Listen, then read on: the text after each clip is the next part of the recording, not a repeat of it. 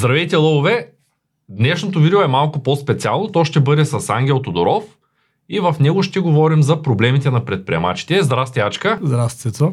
Разписал съм въпроси, които вълнуват хората, които създават бизнес и хората, които управляват бизнес. Не как ви да е въпроси, а тези, които са най-често срещаните като проблеми. Първият въпрос е безмисленото разширение в бизнеса. Но преди ти отговоря, трябва да покажем нашите зрители да харесат това видео, да коментират атака до пълна победа. И ако останат до края, нали, се надявам да им дадем много смислени отговори на въпросите, които ще ми зададеш. Какъв беше въпросът? Преди да ти повторя въпроса, искам да кажа, че а, тъй като имаше един период, в който ние махнахме рекламите, Ага, после сложихме рекламите, Да. защото иначе YouTube не ни препоръчва, така. а, но пък някак си почувствах се все едно, ощетявам хората с Да. тези реклами, затова в първия линк в описанието на това видео може да гледате 99% от подкастите без най-новия, безплатно, без реклами, директно от сайта на BogBG, просто Ау, последвайте първия линк. Да. Няма никакви реклами. Там няма и да има реклами. Супер. И там може да ги гледат генерално, нали? По принцип. Просто с леко закъснение. Винаги, да, Да. С една седмица закъснение. Идеално, да. Има вероятност даже скоро да обърнем нещата и там да излизат преди в YouTube. Ау, така че идеално. влизайте, заповядайте. Отделно за хората, които пък само не слушат, само да напомня, че на страницата на BogBG има и подкаст. Моля колегите да покажат как се отваря подкаста от страницата, така че няма да имате реклами. Освен там, в iTunes влиза, Аха. в Spotify влиза и на още около 40 места автоматично. Spotify, да. Имаме RSS, така модерна система, която качва навсякъде. Това означава, че може да не слушате безплатно, без реклама, ако си имате Apple девайс или пък ако сте а, фенове на Spotify или ако пък а, си плащате YouTube, както решите. И да минем на въпроса безмисленото разширяване на бизнесите. Много собственици стигат до този период, в който Да. решават, че трябва да се разширят и те не знаят защо. Те даже не съм сигурен, че стигат до този период. Те така тръгват с тази идея, нали, че един бизнес трябва да се разширява до плюс безкрайност. Не всички, разбира се, но по-големия процент с тая нагласа тръгват. Аз също съм правил така бизнеси преди време, нали, с тая нагласа, че все едно една от целите на бизнеса е да се разширява до плюс безкрайност, което аз не съм видял нито един сценарий, в който това да работи добре за собственика на бизнеса. И в повечето сценарии не работи добре за потребителите. Нали, Не работи добре за екипа. Това е много често срещан проблем. Супер интересна е темата. Добре, но защо хората решават безмислено да разширяват своя бизнес според теб? Каква е основната причина? Значи, според мен, най-най-най-основната причина, нали, с оговорката, че може да има различни причини, но най-основната е, че нямат ясна финансова цел. Тоест, те не са седнали да си сметнат чисто на тях колко пари им трябват. Нали, за да се чувстват добре. Наскоро даже имах един такъв разговор с един наш клиент, който ми сподели, вика, седнах си правя, нали, като анализ на миналата година, установих, че съм изкарал 19 милиона и имах чувството, че съм убил динозавър. нали, смисъл, убил съм го, обаче не мога да го изям. Защото вика на мен разходите ми на месец са 20 хиляди с вноската за колата включително, нали? И това е. За какво са ми тия 19 милиона, вика, още не ми е ясно. И това е едно, а пък също време, нали, за да изкараш 19 милиона, се сцепваш от работа. Нали? Ясно е, предполагам на всички, т.е. не е като да лежи по цял ден. Тоест той супер много работи, нали, жертва личното си време, жертва може би време за семейството, нали, за приятели, а, може би доста нерви хвърля, нали, а пък на края на деня, що го прави, в един момент, като се направи една равносметка, не е много ясно нали, има ли смисъл от това. Така че според мен това е първата основна причина. Хората не сядат да си направят сметка как искат да живеят. Това, което ние преподаваме в курса по финансова грамотност, първа лекция. Просто никога не сядат да си направят така една равносметка и оттам има едно усещане, че трябва все повече и повече пари да изкарват. Което нали, не е ясно за какво, ама такова е. Нали? Това е основната причина, според мен. Втората, доста основна причина, според мен е, че а, собственика на бизнеса няма ясно изразена обществена цел. Или може би никаква даже няма обществена цел. Тоест бизнесът е направен само за пари. Няма някаква посока, алтуристична, как да се подобри обществото или нещо друго. И от, защото ако имаш такава посока, тогава разширението може да доби смисъл. Нали, тоест, разширяваме се, защото да стигнем до повече хора, да им подобрим живота по определен начин, или за да стигнем до нивото, да, за да може да направим определено подобрение, което да качествено да промени живота на хората, тъй като нали, за определен вид подобрение ти трябва качествено различна економика на бизнеса. Едно е, да речем, примерно да продаваш боси обувки, съвсем друго е да правиш атомна електроцентрала. Нали, това са два различни нива са просто. За да стигнеш до там с долателната централа, трябва да извървиш много по-дълъг път. Така че това според мен е втората причина. Хората, собствениците нямат ясно изразена обществена цел. И третата, сега като се замисля причина, може би е, ако не им е добре планиран бизнеса, това между другото също го има, сега като си говорим, нали, срещам за различни примери, има го при доста хора, ако не е добре планиран бизнеса, той по дефиниция става неустойчив. И бидейки неустойчив, подсъзнателно много бизнесмени живеят в един такъв постоянен страх, че утре може да нямат работа. И това ги кара да търсят работата постоянно, да хващат всяка работа, да се разширяват, разбираш ли? И той е обект, и той е магазин, и тая марка, и той е пазар, нали? Просто защото има едно напрежение. Вземат докато могат. А, докато, докато могат. Пазар има Някой да не ги вземе, да не ги спревари. Първо аз имам такъв приятел, който е от много години го познавам.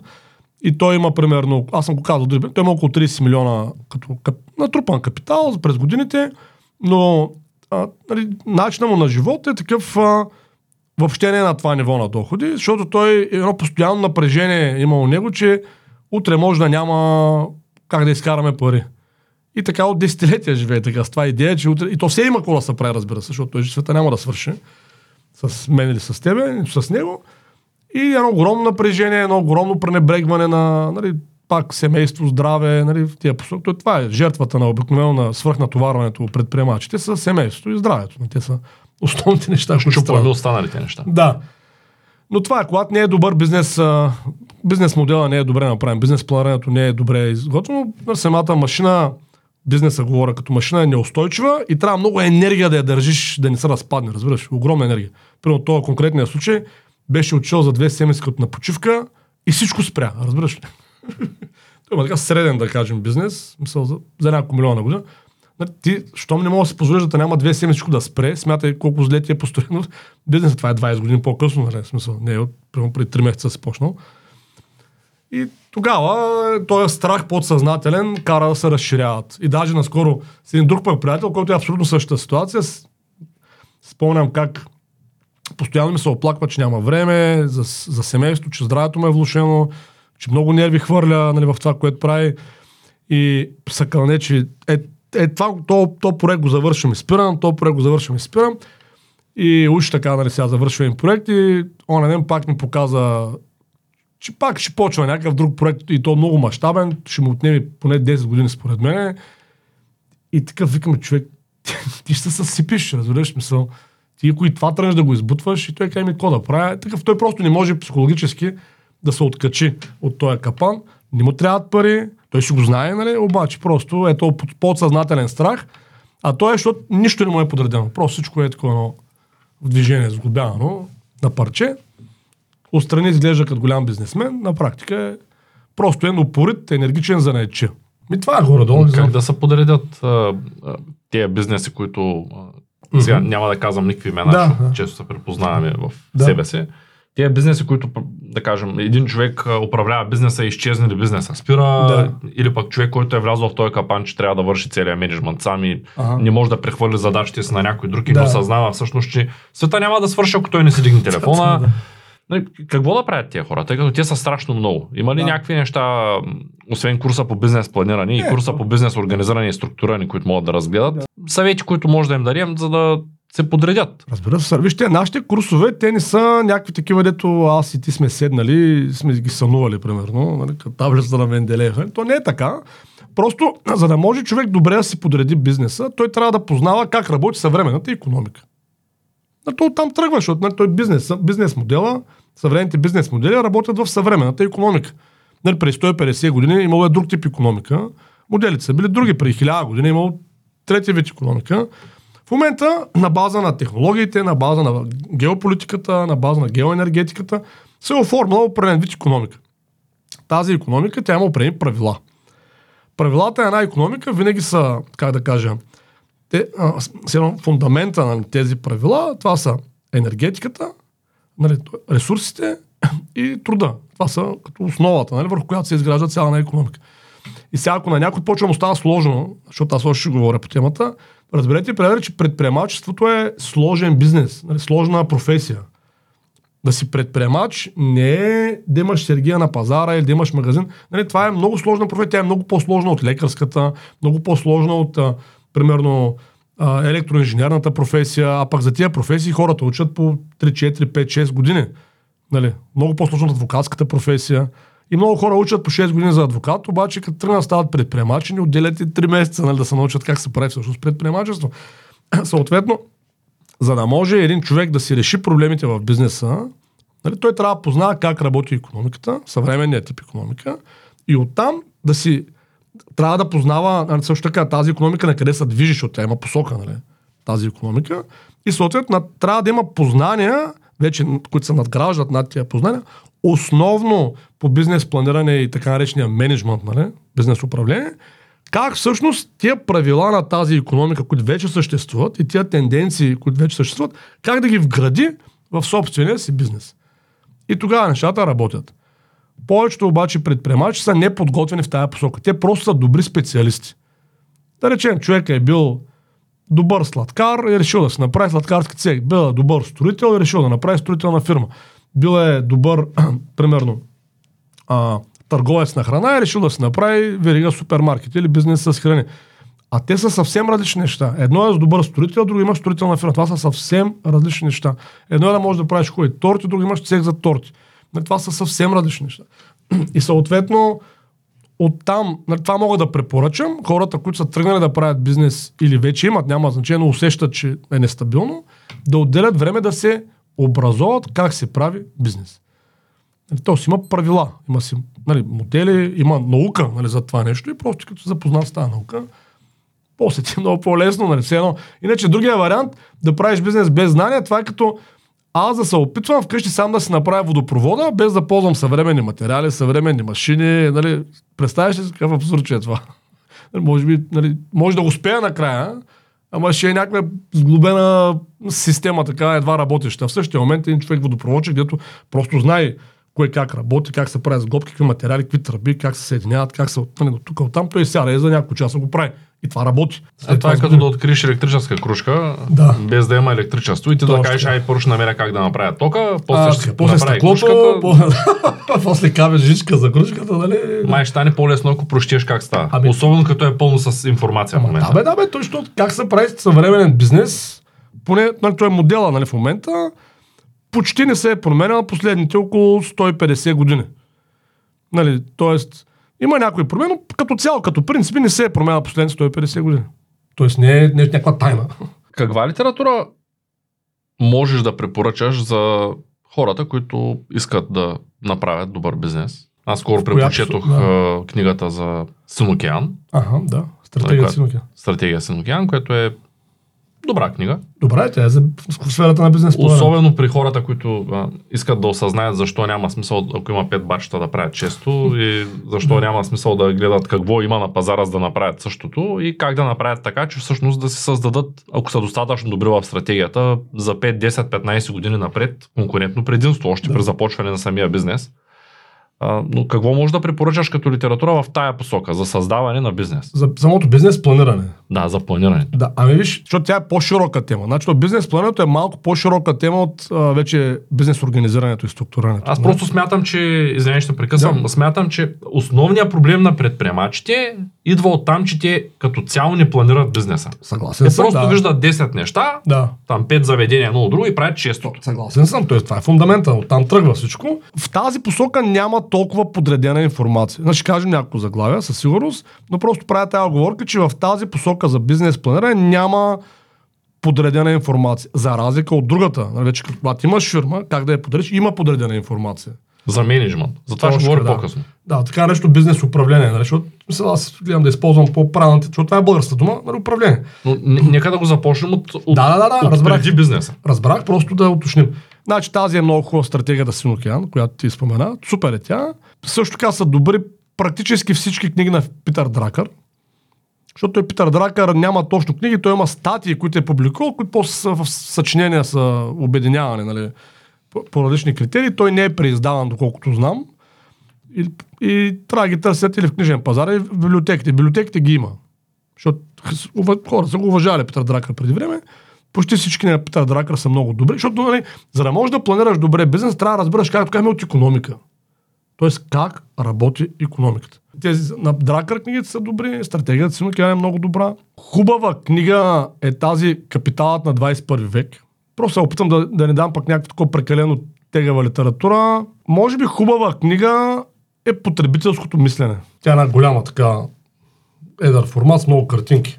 Е, там горе. Да. да. На Майкъл Соломон. А, така, ако тя, е същата, е нали? Да, да, тази е статна човек да добие представа. Хубава книга, между другото, е биографията на Хенри Форд. Моят живот и работа. Нали, тя е доста добра, тъй като представя как точно се създава една идея, нали, економически, нали, как е се обосновава. Хубава е биографията на Стив Джобс, тази на Айзаксън, която е, нали, все едно.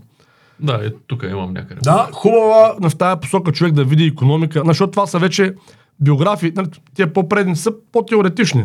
Докато тук вече мога да видиш а, про, конкретни проекти, нали, как са случвали. Хубава е на Илон Мъск, тази книгата биографичната също. Да, е. за неговите проекти. Да. Тя излезе на български при няколко години. Може би 5-6, може и повече аз минали. Пет години. Откато я пуснаха на Да, български. да, има, я, да, има. Има ги на български всички. Да, книги. така че може би е тия 5-6 книги, като се говори, че на Питър Дракър може само неговите са 5-6 или 7, нали? Тия 10 на книги, мисля, че са добро начало човек да почне да се ориентира. Нали, какво всъщност е това економика. Казвам го за пореден път, но човек не може да е предприемач без да разбира економическите процеси преди, на които, върху които той изгражда все едно бизнес. Това е все едно строиш къща, ма не знаеш върху какво. Дали е блато, дали е скала, подходящо ли е, дали не е слачеще. Нали, то, трябва да знаеш на какво стъпваш. Това е като книги специално за бизнес планирането. Тук е момента да кажа, че скоро ставаме на една година и да поканя всички на среща на Бог. Края на септември ще има среща на Бог. Може да А, видите така. това нещо. Ще сложим втори линк в описанието. Линка ще води към Viber група за, за екскурзиите на Бог. Може да дойдете, отворена среща, да поговорим малко за книги. Със сигурност целият екип ще бъде там. Или поне Да. по-голямата част от него. Не, само тази група трябва да я прекръстим. Аз си го мислех, тук сега го казвам, ето и в ефир, а, да са екскурзии на Бог ще я прекръстим. Защото те семейните ще бъдат само една част от тях. Нали? По-правилно е според мен. Това, ако искаш, мога да го изрежем, мога да го оставят хората, според трябва мен... да го оставим. Да. Трябва да го оставим. Това е днес не е по-правилно, защото все пак не всички са семейни. Не, не, точно така е. Някои планират да станат. Не само, е сега това с, дето с овчарския курс, който го правим, той въпреки, че не е, нали, те си го правят други хора, нали, там Тодор и Кошари, но в крайна сметка това е нещо, което ние подкрепяме. Колегите, които дойдоха на, на, на наши клиенти, дойдоха всъщност, по-голямата част бяха си наши клиенти, които дойдоха на курса, включително Христо Минев беше от търговците, нали, бяхме заедно с него. Направо бяха очаровани. Тоест, той по много начини помага за развитието на човек в сферата на предприемачество, такъв тип преживяване, така че супер. Да. Добре, благодаря ти. Заповядайте на екскурзии, на Бог, втория линк в описанието. Ще има различни, какво ви хареса. Стигнахме и до менеджмента. В момента довършвам целта на, на, Книгата на целта. Голдърт, Еляхо Голдърт. А, той има четири книги на български. До преди няколко години ги нямаше на български и там ги имам на английски нещата Да. му. Нека малко да, да засегнем и темата за менеджмента. Забелязвам, че голяма част от предприемачите имат изключително лош менеджмент. Те не усещат а, това нещо, защото са влезли в а, тая Рутина. Мислят си, че трябва те да правят всичко. Следователно е много зле организиран бизнеса. Мога да давам сигурно, ако тръгна да давам примери до, до вечера, съм сигурен, че мога да давам примери. С неработещи добре бизнес. Скоро чаках един човек да вземе фактура, който очевидно беше собственика на фирма от книжарница за 10 стотинки. Да. Това е абсурд. Той човек въобще не се смята времето. Ето, Да стоиш да диктуваш данни на фирма за 10 стотинки, нали, това е абсурд. е. Ако искаш по 2010 да се регистриран, това е... нали, Не знам. Да, да. Това, нали, ако човек не прави менеджмент, ако не осъзнава кога той губи своето време, кога може да даде някакви задачи на други хора, Да.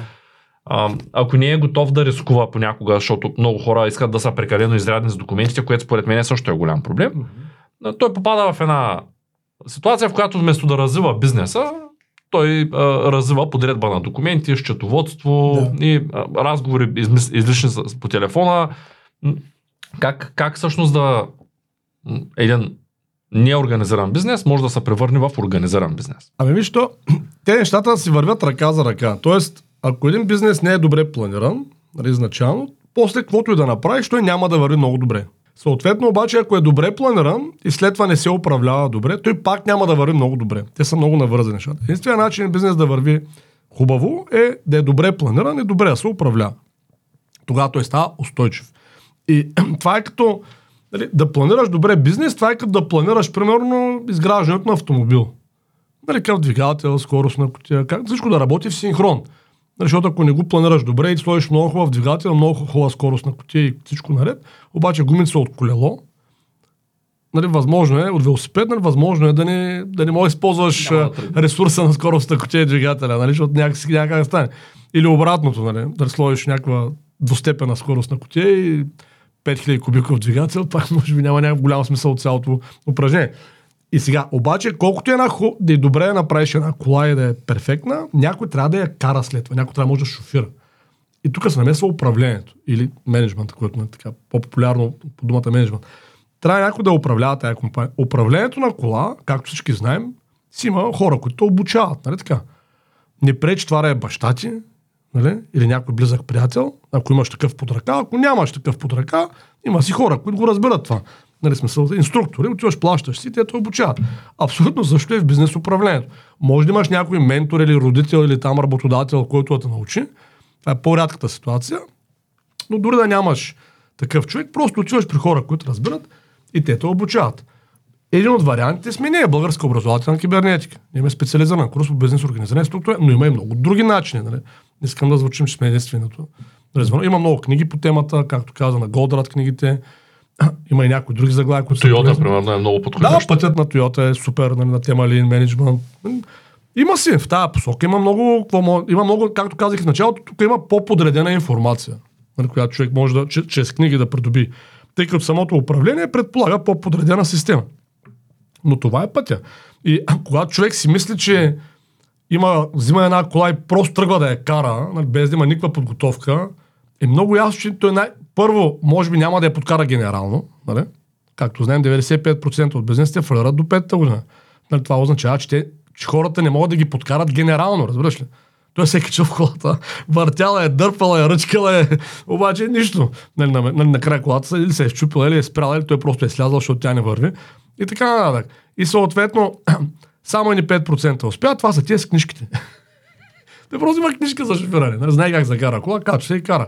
И когато имаш книжка, нали, образован си как да шофираш, разбира се, че това не ти гарантира, че като се качи си Шумахер от първия ден. Нали? И аз бях много плах в началото, като взех книжката. И спомням си, като ходех до София, първо от, отне много време, за да предприема междуградско пътуване от Хаско до София.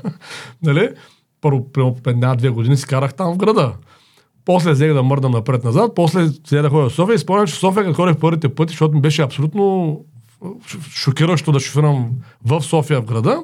Влизах през Цареградско шосе, бях се научил как да стигам до Диана Бад, там до, една, до едно място, един приятел живей. Там спирах и слизах с градския транспорт център, защото просто не можех. Обаче след няколко години, нали, в момента да шофираме на Луната най-вероятно, нали, ако се наложи. С... Просто защото човек свиква. Същото е с предприемачество. Но аз никога няма ще стигна и никой шофьор няма, нали, не би стигнал до нивото да шофира е така вече уверено, ако преди това не съм имал някаква подготовка, как да стартирам.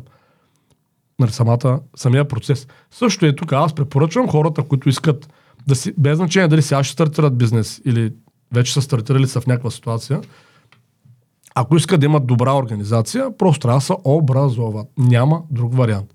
Има, за щастие в управлението, има множество системи, като множество не са прекалено много. Те са няколко така по-големи системи, които обхващат сигурно 99% от казусите в един съвременен бизнес. И тяхното изучаване може би ще отнеме примерно Зависи сега, нали? но примерно между 6 и 24 месеца, грубо. Нали? Зависи от човека, колко време може да отдели така нататък. Това не е супер много според мен, нали? за да, да можеш да се организираш добре нещата. Сядаш, изучаваш, прилагаш. И според мен една от причините много малък процент от предприемачите въобще да стигат до, до това, да си организират добре професионално бизнесите, е защото организирането на, на бизнеса е такъв много, не е много секси процес, разбираш. Той е малко счетоводството и като правото, нали. Кой предполагам се занимава? Сега пише договори, фактури, нали, знаеш, така много тегаво е, нали, да прави сметки, счетоводни. И сега, обаче проблема е, че за счетоводство за правото си има хора. Нали, няма си счетоводител, той е за някаква умерена сума, ти оправя всички документи спрямо държавата. Няма си юрист и той е за някаква умерена сума спрямо нужди, ти подготвят договорчета, той, нали, каквото ти трябва. Докато за управлението обаче няма. подготвени хора. Нали, в смисъл аз под думата управител, нали, до, до, до сега от всички управители, които съм виждал в живота си, може би не са повече от 1-2% тези, които са били наистина съзнания да управляват. Разбира, защото управител означава човек да ги може тия неща, за които си говорим. Той трябва да може да ги прави. Да знае как са да, да ги е изучил. Това е, той управлява. Мен ми става много смешно винаги, когато някой дойде и като го питам какво е завършил и каже менеджмент. Да. Не, то няма лошо. Не, да. не, не, защото обикновено, че завършваш менеджмент, Да. но това е като да си гледал много дълго как някой шофира. да, може би е така, да. И в То, един момент сядаш, ти може би си спомняш, том, а, като Да. си взел книжка, си спомняш такива подробности. Аз също хорех до Варна и спирах на табелата да. на първата бензостанция и почваме да търсим с кого да се предвижим, защото не можех да, Да. първите пъти не можех да си представя как да карам движението. да. Нали, същото е с менеджмента. Да, Учил си го 5 години, никога не си изпадал в никаква ситуация, никаква комуникация с а, други хора, никаква работа. Реално, да. Реална, в един момент сядаш колата, някой ти е казал, съедините спирачка газ, скоростен лост, Да. почвай. И го почвай. Нали, Ако няма кой да ти помогне в началото, 100% гасиш колата. Точно така, да. Така че това е просто тази, тази част от работата, нали, управлението. Тя е много... Защото там има много, ето, нали, ти, ти знаеш, има много писаници, иерархии, описания, про- процеси да изграждаш. Това просто е една такава като административна работа, нали, доста сериозна, която повечето хора не им се занимава. И тъй като няма на кой да я делегираш, било защото А, не знаеш на кой, второ, не можеш да намериш на кой, трето, нямаш знанията да разпознаеш какво ти трябва. Тоест как да нали, търсиш управител, кой е управител, пускаш обява. Или пък нямаш доверие. Много често Еми- има хора, които казват, аз нямам доверие, на кой как така да му дам да, виж, подписва то- вместо мен или... Да, доверието винаги е липса на информация в бизнеса. Защото ако някой каже, аз нямам доверие да дам на някой да подписва, това означава, че просто те не са му описани процесите, защото ти ако си описани процесите, ти знаеш точно какво ще му дадеш да подписва. И там няма, то няма нужда вече, разбираш, от доверие, защото то е ясно, ще подписваш това. Ако има нужда да се взимат решения, се слагат ясни критерии. И ако не могат за дадена, дадено решение да се взимат ясни критерии, ти може да си ги оставиш. Но това ще са 10% от решенията. Повечето ще могат да се опишат добре. Нали, това е като, примерно, имаш договор, нали, това защото наскоро водех един такъв разговор с един адвокат. Защото те адвокати са други хора, те не са, нали, няма, не се очаква да разберат от управление. Нали? Другия ми е работата. И го питах там за един договор. Един договор ставаше въпрос. Той вика, виж, няма как строителство се опише добре критерия за полагане на асфалт, защото оценката на свършената работа е субективна. И аз без да разберем от строителство, ми е ясно, че това не е така. Нали, асфалт е физическо нещо, не може да е субективно полагането на асфалт. Нали, има, бе- нали, дори аз, дет не разбирам, се сещам за достатъчно критерии, по които да го направим обективно. Дебелина на асфалта, нали, а, гъстота, плътност на асфалта, широчина, нали, има си много, нали, смисъл, Най-вероятно има и вид, видове асфалт. да, комбинация от, а, а, да не сбъркам термина, на тази течна, на чекъла и черната течност, там мазут или как се казва. Нали? Разбираш, той не може да няма критерии, по които после да го проверим това нещо. И до, не, до нас беше всъщност един строител, който беше ръководителя там, нали? За който работеше адвоката и той всъщност каза как да няма, разбира се, че има ясни критерии. Просто може би не са добре описани в конкретния случай. Адвокат си мисли, че е субективно. Как? Те много малко неща са субективни в живота, просто по- по-често са, не са добре описани. И когато човек е, както казваш, в тази ситуация да няма доверие на някой, той просто няма добре описани процеси в масовия случай. И оттам идва недоверието. Защото той самия не знае точно какво прави. и оттам как да даде на някой да го прави, като той не знае точно какво прави. А като се опишат добре нещата, с определена методика, изведнъж става доста ясно всъщност какво трябва да се направи и тогава доверието се появява по естествен път, защото то вече даже не се налага да го има, нали, защото са, има, има обективни критерии, нали, кога задачата е изпълнена. Добре, какво ще ми кажеш по въпроса за грешните посоки, в които стартират самите бизнеси? Мисля, че там не е достатъчно ясно. Много хора просто започвайки Еми, то това е много дълга тема, нали, защото един човек може да сгреши при старта поради много причини. Защото ние всички не виждаме света такъв какъвто е, а такъв какъвто сме ние. И когато много често съвременния свят а, хората нямат ясна ценностна система. Тоест как взимат решения. Ето сега, примерно, типичен пример, да речем, са ситуацията с джендерите, нали, хомосексуалистите и джендерите. Средностатистическият човек, той няма ясни критерии как да вземе решение по тия два въпроса. Нали, дали ги одобрява или не ги одобрява, защото обществото очевидно е разделено нали, в тази посока. И средностатистическият човек няма ясни критерии. А, а няма, защото той няма изначално ценностна система. Защото ако един човек е израснал в ценностна система, която е против тия две неща, той е категоричен. Значи, той не иска да живее в общество, в което тези неща се допускат. Ако е израснал в ценностна система, в която тези неща са напълно окей, okay, това е обратно, тогава той въобще не е тема за него, защото нали, Няма проблем. това е окей, okay, разбираш ли? Да. И конфликта се появява, когато има неясна ценностна система. И за това давам този пример, защото той е много показателен. Това е много конфликтна тема в момента, нали, с хомосексуализма и джендерство в целия западен свят, точно по тази причина.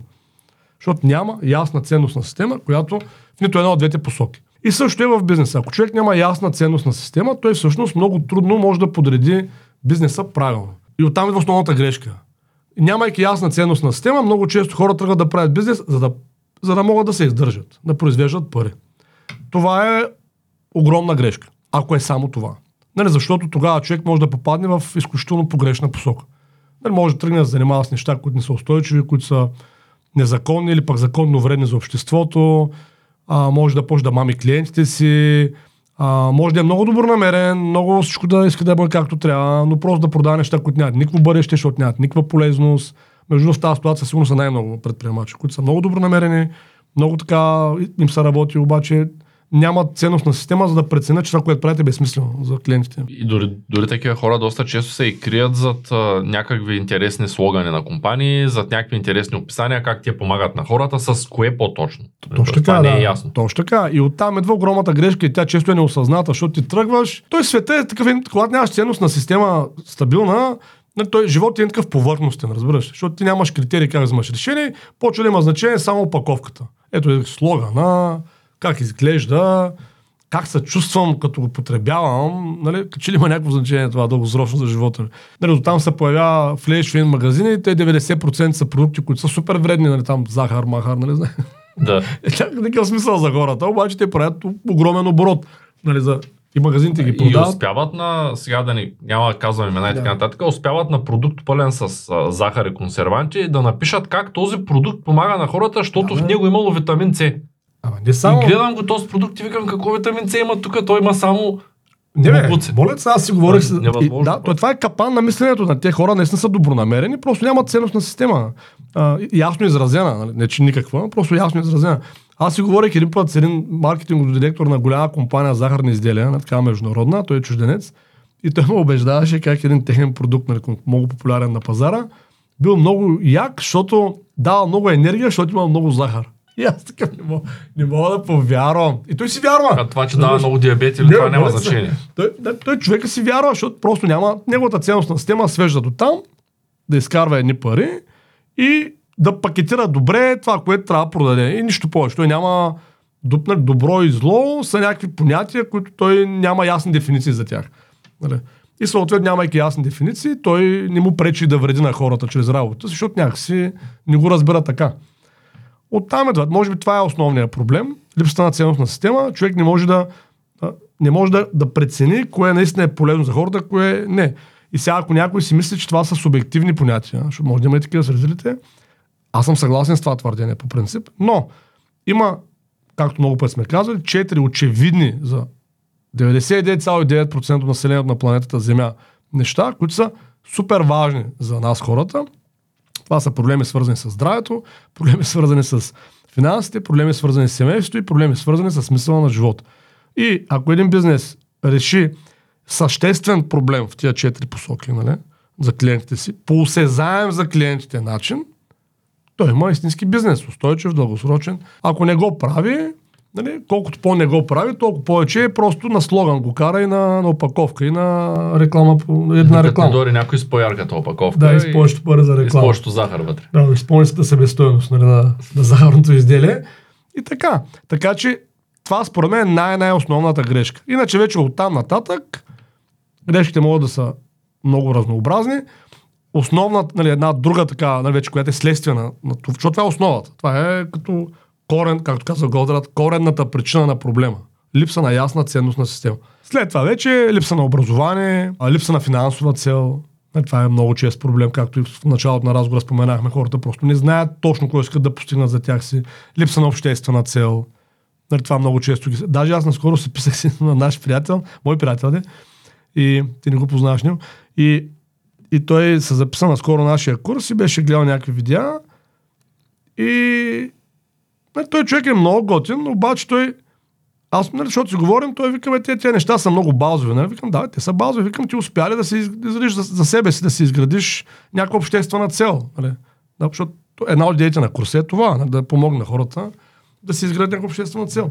И той каза, виж, това за обществени цели е за хората, които сега почват. Ние вече 25 години правим бизнес, нали? късно е за това. Нали?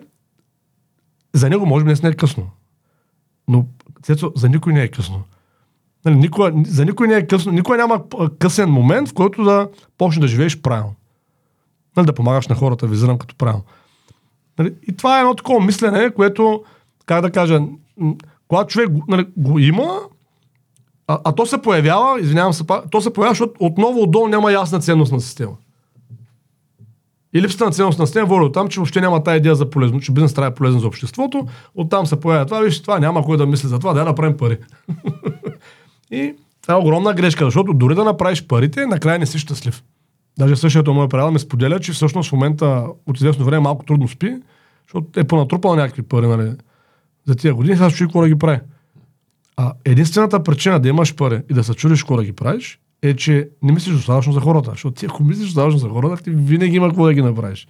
Все някой има нужда от нещо. Нали, ако си бизнесмен, се виждаш някъде проблем, искаш да направиш някаква иновация, някакво подобрение. Нали, ти винаги ти трябва за нещо. Аз не съм видял истински предприемач, който наистина да е развивал туризъм, който е така да има 10 милиона или, или дори 100 хиляди, е така да не му трябва. Скоро си говорих с един от нашите клиенти, който има около 300 милиона оборот миналата година. И пак така с голяма печалба, може би 10% да му е да. печалбата. И той ми каза, че в сметката си само веднъж в живота си, откато развива бизнес, е виждал сума над 1 милион и то е било временно, защото са трябва да отидат в някакъв проект. Да. И това е много интересно. Да. Самия факт, аз в началото бях потресен, като започнах да се срещам по-често с предприемачи, как те редовно не се носят даже пари за обяд. Просто не се носят. Нали?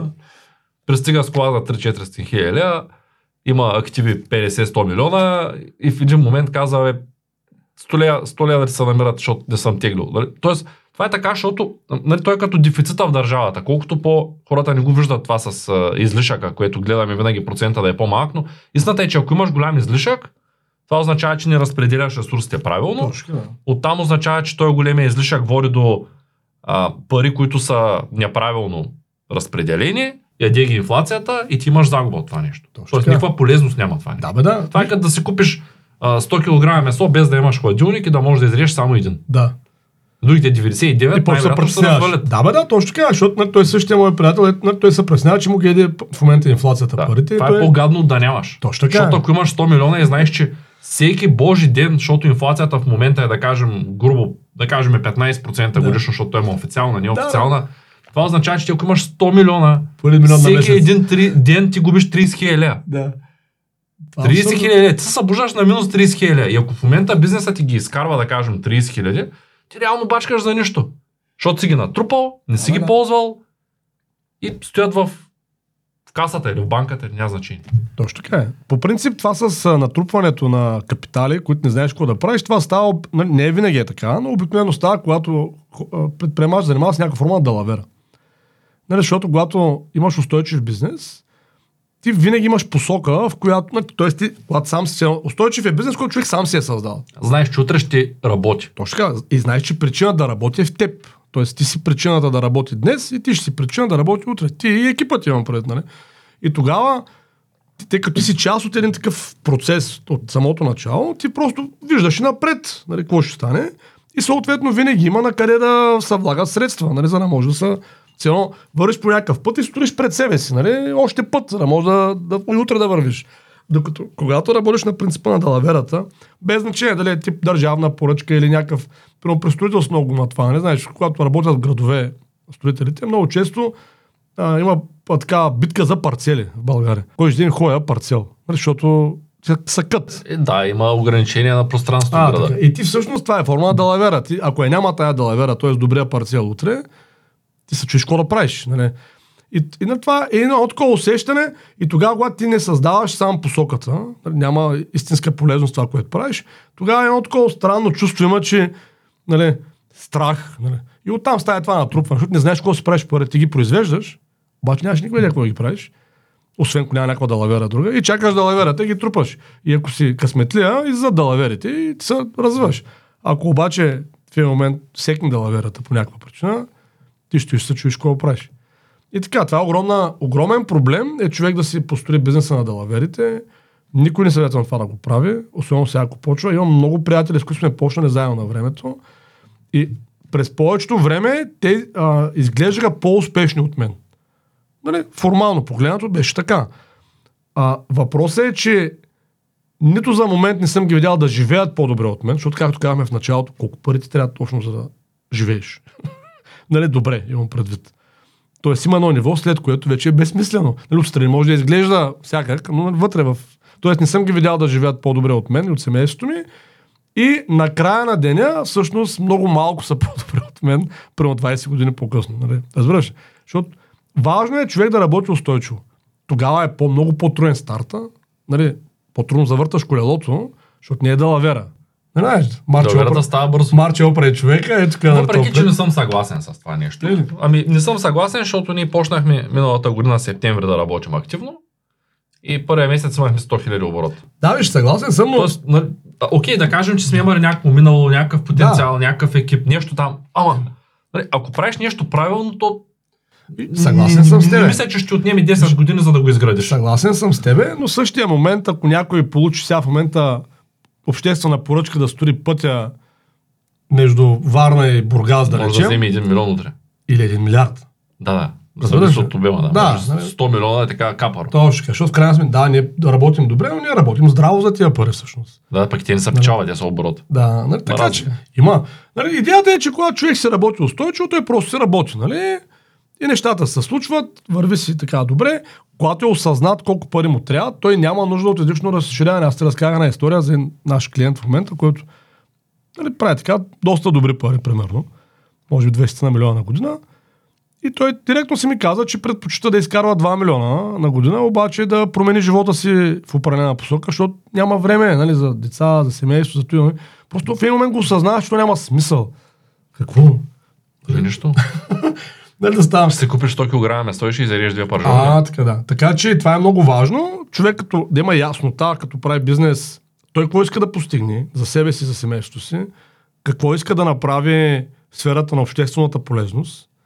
И вече оттам нататък да гони тия параметри, за да не се стига до излишно разширяване, нали, да не се стига до някаква такава, как да кажа. Също да кажа нещо много интересно, че когато човек е това не го е направил, тия две цели не си ги е поставил ясно, много често съзнателно или по почва да потиска екипа си и да го блокира за развитие. Защото то е нормално, ти имаш една хубава организация, иновативна, имаш някакви качествени хора. И сега нормално е сред тия качествени хора да има хора, които искат да се развиват. Нали? Може повече от тебе дори, нали? то си е тяхно право. И когато организацията, шефа е такъв, а, все едно като егоист малко, и той не пуска хората нали?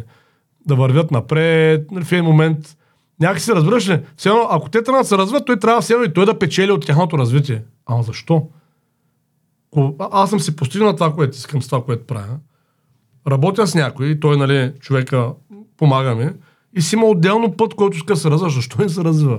Нали, той може да иска да е следващия Илон Мъск. Това си трябва да отбележа, че ние стимулираме хората в екипа да се правят отделно фирми, да работят с фактура, за да могат да работят с други клиенти, с които ние нямаме никаква А, точно така, връзка с това нещо.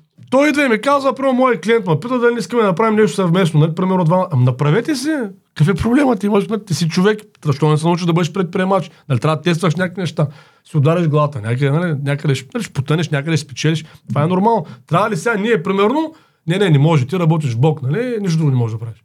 Нали? Разбираш, това не е справедливо. Нали, Да, защото... това е като компанията да прибира половината комисионни. Това също не е справедливо. Ами не е Като добро. говорим за, към, за тези неща, нали? Тоест, ето ние сме направили, че а, а, скоро с някой от търговците водих този разговор Да. и той каза, ами то къде му излиза сметката. Нали, само 20% остават за Бог, пък търговецът вземал остатъка. И аз казвам, ми, как, къде е сметката? Ни, нашата идея не е да вземем всичко. Ма не, бе, то... Нали, и те- тия 20, да- даже тези 20% реално не ни трябват, но заради администрацията и другите неща, все пак трябва да Точно се така. Нали, Една организация трябва да е справедливо организирана и най-вече да не спира хората да се развиват. И той това идва от разширението, защото нали, в момента, в който една организация, защото мене много често ми предлагат, предполагаме на тебе различни партньорства, различни възможности. Да. Е, ние по-рано това си говорихме Да. в предварителен разговор. Аз най-много се радвам от всичко, че окончателно спрях с излишните си проекти. И много-много се радвам, че ти спря с твоите другите Да. дейности миналата година, за да може да направим това. Защото Да. аз бях много пръснат. Исках Да, да, правя 100 неща, правях 100 неща, от тях 100 неща огрявах на нито едно. Да. Еми такова е. И някой идва и ти казва, виж, да направим това, ще караш тия пари. Аз питам, добре, за какво съм? И те хората не ме разбират понякога. И как за какво? Еми, за какво? Кажи ми за какво съм? Нали, аз за живея по някакъв начин, както искам, парите си ги изкарвам, нали, работя това, което искам, нали, в посоката, която искам. Нали, всеки ден ми става все едно по-лесен и съм по-доволен от това, което правя, защото нали, вървим в някаква посока. Ти сега ма караш да отклоня, да отбия е тук, Да е там до дерето, примерно. За, за какво? Примерно да налея вода от този извор, при условие, че аз имам 20 литра вода в колата и не ми трябва, не ми трябва вода в момента. За какво го правя? Просто защото имам вода. Нали, И? то- ами, няма смисъл. И това хората трябва много добре да си го помислят. Правейки бизнес, какво искат да постигнат. Нали, Защото това е много опасно, разбираш ли? Нали? Това е много Да. опасно да почнеш да правиш пари по принцип. Това е най-големия капан на един бизнесмен. Пари по принцип. Няма лошо, да не ме разберат погрешно хората. Ако някой иска да спрямо да си купува майбахи или там, ня... нали, да живее по някакъв много луксозен начин на живот, това е напълно негово право. Яхти да има имения там по целия свят. Това е ваше право. Просто седнете и си го сметнете колко струва този начин на живот. Аз най-скъпия начин на живот, който съм изчислявал с мой клиент, беше с едно младо момче, което така много искаше да е много успешен в Русе. И бях го питал колко пари иска да изкарва. Той каза 1 милион на месец. И аз викам, супер, за какво си ти? Той вика, «Е, как искам да живея както искам. Викам, добре, да, може да ми опишеш, как искаш да, да, да го опишем това, как искаш да живееш. И пожеме. Какъв стандарт на живот иска да има, часовниците по 30 хиляди там долара. Викам, по колко на година искаш си купуваш? Вика, по 3, пишем. Какви дрехи, костюми по там. Той ги казваше с марките, нали? Той ги знаеше. Там, какви марки, Я, костюми. това- има ясна дефиниция какво му точно трябва. така, той човек явно е мислил по темата. Добре, колко Ма костюма те иска? часовници се поскъпват. Ние ако сметнем Не, хубавите часовници, той е на печалба от тази цялата работа. Няма значение. Викам, Добре. по колко, викам, струват тия, колко струват тия костюми? Вика, по 4000 долара. Колко костюми искаш на година, нали? Защото те се натрупват в един момент, колко ти трябва. Човек не съм си купувал костюм от една година. Слушай сега, вика, викам, добре, Супер. коли, колко коли, три коли, какви конкретно казва, по колко струват, смятахме лизинга на колите. Къде искаш в имение в Сан Франциско, викам, супер, еди, си, колко струва това имение, 5 милиона долара, сметнахме ипотечната вноска. Смятаме, смятаме, смятаме, смятаме и накрая станаха 65 хиляди долара на месец. И той стоеше и гледаше и не можеше да повярва. И вика, не може да бъде. Викам, еми, не го смятаме, ако искаш пак да проверим сметките. 65 хиляди долара на месец. Цялата е тая изгъзица. Викам, за какво е то? И той осъзна, че не му трябва 1 милион, разбираш ли? Няма му трябва 700 хиляди долара на година, не 12 милиона долара на Само да година. кажа, че тук имаме няколко клиента, с които а, говоря. Няколко от тях, т.е. всичките от тях са на заплата. Те си определя заплатата. Ти знаеш, като стане по-голяма фирма, да, той никой не ще да взема 100 хиляди на месец или 2 милиона. За какво само? 2 милиона, какво ще ги правиш всеки Да, месец? да. Той месец си купиш нещо до година, или там другия месец, то приключва. е Почваш да трупаш там в... А, няколко, на които заплатата им, нали, както и нали, говорим, винаги е 20 хиляди. Да. Просто те казват, нали, един е с две деца, които синовете му са големи, другия е с три деца, един е без деца, всички са спуснали 20 хиляди и всички казват остават. Да. И всички карат най-висок клас автомобил. Да, бе, да. Даже някои от тях са под найем. Изобщо просто и казват 20 хиляди са достатъчно. Да, бе, ти като тръгнеш да го Това е смяташ... Да, ари, нали, аз, защото само един пак знам, който към 30 му трябва, ма той ходи на много скъпи екскурзии. Да речем, окей, 30. нали? Това е, ако много обичаш да пътуваш. Да, примерно има скъпи места сега, нали? Ходиш напред-назад. Няма лошо. 30, това е. Тоест, това, което искам да кажа, хората трябва да, е това да я направят тази сметка. Затова нашия курс по финансова грамотност е много добър. Нали, човек да седне, да осъзнае всъщност какво иска от то живота аджеба. И тогава вече сметката става ясна. Аз си го спомням това момче, го разказвам. Как гледаше, дано, нали, аз не си поддържам контакт с него, дано да се е развил добре през тия 10 на години, откакто сме се виждали. Дано ги е изкарал тези 65 хиляди долара, нали, да се живее. Защото не е никак невъзможно. Не беше все 5 хиляди това, даже, нали, даже елементарно, аз даже му викам, ето, викам сега, познаваш ли хора, които си карват такива пари? Той вика, познавам трима. А, така. Ай, сега иди при тях и питай как. Вместо да стоиш да сфантазираш пред компютъра, 5 милиона, 10 1 милиона. милион, 2 милиона, 3 милиона, каже ги направи някакви. Като 65 хиляди долара, нали, долара, не са малко пари. Ама не е някаква космическа сума, разбираш ли? За един добре развит бизнес е... Ама не бе, това е съвсем нормална нормално. печалба за 2-3-4 години, като работиш да си я постигаш, нали? Всичко е абсолютно окей, ако искаш да си предприемач. И така. Но това е, даже само да кажа, че такава, такава сума се постига дори с работа. Аз познавам хора, не съм много наистина, но познавам, нали, един със сещам сигурно, той получава 900 000 евро на година, заплата, радиолог е. Лекар. А, аз имам приятел в хора. Шумен с чиста заплата 240 хиляди лева на година. Да, т.е. нали, има такива... Чиста на година Това е 240. за- и даже това за- 10 години го работи. Той, Да. тя той работи за американска компания, той им е започнал бизнеса. IT специалист е 240 хиляди чиста на година. Скоро в един разговор просто явно се почувства, той никога не ми изподира, аз никога не съм го питал, мен не ме интересува. Е, просто в един такъв разговор каза, разполагам с това на година, даже Да бе, човек кой прави. Да. тотално. Да, бе, да. Обмисля да инвестира, овцете не му харесаха като идея, защото да. каза, нали, не е моето, той е специалист. Да. да И Обмисля да инвестира, но не и в овце. нали? Няма значение да иска. Как ти е? Да. мгм. Това с пък колко пари иска един предприемач в началото е наистина много съществен проблем, Да, защото всички си мислят, че трябва да имаш 10 милиона, за да си купиш нещо.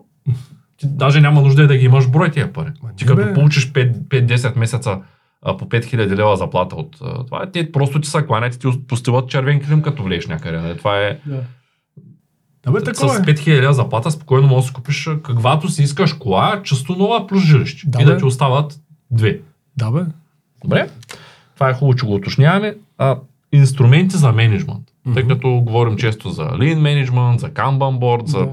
Може ли да, така, да, да ги обходим тези, примерно, софтуерите? Аз ще кажа какво ползваме в моя екип. Ти можеш да кажеш ти какво ползваш като софтуер. Да. Може би е редно да почнем от най-обикновения. Първо да кажем, че е много важно човек да има да опрости нещата така, че да използва един най-много два-три софтуера, Да. тъй като много, много, много софтуери ти водят до бъркваш тотално объркване. Да. Ние ползваме Notion. Скоро ще го предадем и към Може би, вашия да. екип, Да, защото да, супер, да. виждам, че имате нужда от това. Нали? Notion е едно място, където може човек да ползва таблици, може да ползва Kanban board, може да ползва филтри. А, той е безплатна пробна версия има.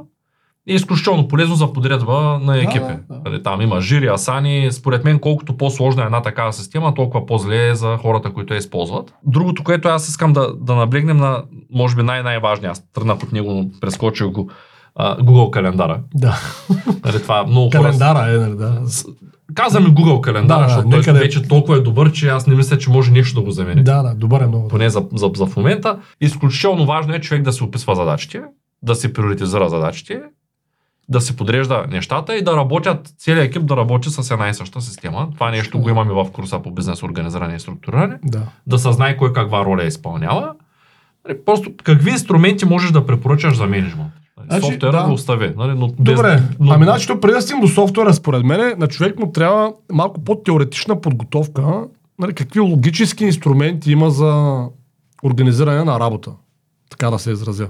Защото той софтуера всъщност ускорява и улеснява логиката, която стои в главата на човека. Защото ти ако, ако примерно имаш Kanban борд, обаче не знаеш кой е Kanban и как работи и защо работи, може би няма го ползваш или генерално, или не много ефективно. Също и с тия Asana, Jira, нали? Това са неща от Лина. Аз бих препоръчал човек да, да ги изучи първо като логика да ги схване, защото те имат конкретна логика. Нали? Те са възникнали, те в Лина има 14 основни инструмента. Или Kanban е един от тях. Те, имат, те могат да се правят и без софтуер. Нали? Kanban, то, когато е възниквало нали, това с Лина, нали, Toyota, когато са го въвеждали, то не е имало софтуери, компютъри. Нали. Имаше един период в живота ми, в който се занимавах с а, анализ. Исках да търгувам на фондовата Да. борса и станах активен брокер. Да. И до ден днешен, между съм активен, пращат ми писма всяка година, но дали, имам някакви позиции, те се стоят от години. И няма да забравя първите видеа, които гледам, те бяха черно-бели, от Да. 1900 и някоя година. Да. И компютрите тогава са били толкова слаби. Един компютър е струвал 200-300 хиляди долара, нали, там, такива, и то супер смотан, където в момента най- най-простия калкулатор е по-мощен процесора му. Толкова са били слаби, че е, не знам дали знаеш, че при, специално при анализа много често се ползва Fibonacci. Да. И толкова е бил слаб, че не е можел да сметне 100, 200, Fibonacci, 300 да. Fibonacci и понеже са работи на определен мащаб, то просто водещия изваря една дълга линия от, от някъде там и с самата линия смята Fibonacci. Примерно трябва 100 Fibonacci, да. знаеш колко ти е мащаба и слагаш линийката. Е, Тоест хората са смятали Fibonacci от 100, от 200 и от 300 с линийка. Нали, за такова нещо говорим, като Да, бе, да. не е задължително нещо да ти е написано да. на, на Да, да. компютъра и да е синхронизирано с пет устройства. Точно така, това, което искам да кажа, че нали, за да може, да- според мен човек за да може да ползва ефективно Kanban, той, да речем като пример, той трябва да, или някакъв инструмент от лина, той трябва да разбира логиката му и трябва, трябва да може да го ползва на тефтер. И след това, това нещо вече ти като знаеш какво логиката, как работи, оттам вече разбира се, че може да си избереш някаква форма софтуерна, без значение дали ще е нали, таблица, конкретен готов продукт, като Notion или някакъв друг. Нали, това са вече детайли. Така че аз бих почнал от това. Според мен тия 14-те на лина са много добри. Те са, въпреки че са създадени за производства и основно се ползват в производства все още, в производства и в проекти, а, според мен а, няма никакъв проблем да се ползват в сферата на услугите, за хора, които имат по-услугови такива нали, бизнеси. Просто наскоро си говорим с един от нашите колеги. Те като са възникнали в миналия век а, в сферата на производство, просто много малко предприемачи са, са сетили да ги ползват в сферата на услугите. Така че това е задължително според мен. Защото той лина, той просто ти подрежда цялата работа. Нали, Цялата работа ти я подрежда. Също така много, много хубави са принципите на тия Six Sigma на Моторола. Те ще принципа на Моторола. Да са, те са, те отново са, че от Моторола са и те производствено предприятие. Те са хората, които не знаят, докато ли на, на Lean Management целта е да се постигне хармоничен поток на работа. Тоест, това се казва Lean, нали, оттам идва. Нали. Тоест хармоничен поток на работа. Работа работи без прекъсване. Теорията на основателя на Toyota, той всъщност е видял, че за да работи работата, да има максимална ефективност на работа, работа трябва да е хармонична. Да няма спираници, тръгваници, пикове, спадове, трябва да се изравни. Е като поток, равномерен поток. И това е най-ефективният възможен вариант. И всъщност Лина това цели. Всичките им там системи на Лина, те целят хармонизиране на работата. Да не се натрупват складове, да не остават хора без работа. Да, да не се натрупва склад, да не остават хора без работа, да няма пикови моменти, нали, шокови натоварвания, да няма нали, други натоварвания. През цялото време се правят подобрения, всички да са влечени в процеса на правене на подобрения. Нали, просто една много така, както той самия казва, основателя на Toyota. Аз искам хората в Toyota, да, не искам да идват да работят здраво, искам да идват за да мислят. Нали, той, нали, това му е целта да мислиш през цялото време, какво можеш да подобриш. Това е принцип и това е много хубав, хубава система. Отработена, работеща, с много примери, с много добри обучения. Нашето едно от тях има, наш, не е специализирано за лин, наш просто запознава все едно хората с лина, нали, с основните инструменти. Има си отделно обучение, специализирани за лин, нали, най-различни. Нали, има такива консултанти по лин. Нали, много, много разработена е тая ниша. След това тия с Six Sigma, според мен, са също много основни. Тия шестте принципа на... Те са как да работиш така, че да имаш, да се доближиш максимално до съвършената работа. Дали, ако си производствено предприятие, да нямаш брак, ако си услугов а, бизнес, да нямаш а, все едно некачествен продукт накрая. Те са, това им е фокуса, нали, за качеството. Нали. Sigma това е, докато в Лина е потока, тук е Sigma е качеството на крайния продукт. И разбира се, според мен е много, много важна е теорията на ограниченията на Голдрат. А, те там са, не знам, може би 6-7 основни инструмента, такива логически инструмента, дърво на настояща реалност, дърво на бъдеща реалност, облак на възможностите, нали. Кръщават ги по някакъв начин. Нали, те са също много добри, които човек чисто логически като ги схване, нали, след това може да ги приложи вече в своята работа и да ползва някакви вече софтуери за тях, ако няма такива. дали- Така, пак, защото виж, то, когато говорим за логически процеси, дори да няма софтуер, ти винаги можеш да си го поделиш в една екселска таблица. То логическия знаеш ли процес. кое е най-смешното? Аз като бях в университета компютърна информатика, първите две години, защото преди това бях учил в школа АИБ, поздрави на преподавателката Бисерка Овчева, а, първите две години в университета изпитите бяха на лист. Да. Тоест, падате са задача, напиши бабъл сорт на лист. В момента мисля, че го няма в повечето Еми, университети. Това е ужасно, го няма, защото ти ако нали не мога го направиш. Защото, защото самия а, а, мозък на човек, той е така устроен, че той търси винаги по-лесното. И така съществуваме. То затова и няма много деца, защото е лесно. И когато ти го дадат на лист, ти там много лесно можеш да сбъркаш синтаксиса. Няма го компютъра да ти ги подчертава, да, ти Да. ги отдебелява, да ти казва тук ти липсва в синтаксиса точка и запетая. И в един момент ти ако не можеш да напишеш една страница без грешка код, ти не си никакъв програмист. И в момента новите програмисти, от там идва проблема с IT специалистите, че всички търсят, пък никъде няма.